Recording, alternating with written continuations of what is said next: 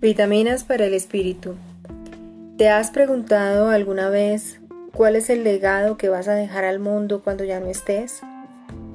Y no se trata de dinero, se trata de entregar a otros lo que tienes, tus talentos, tus capacidades.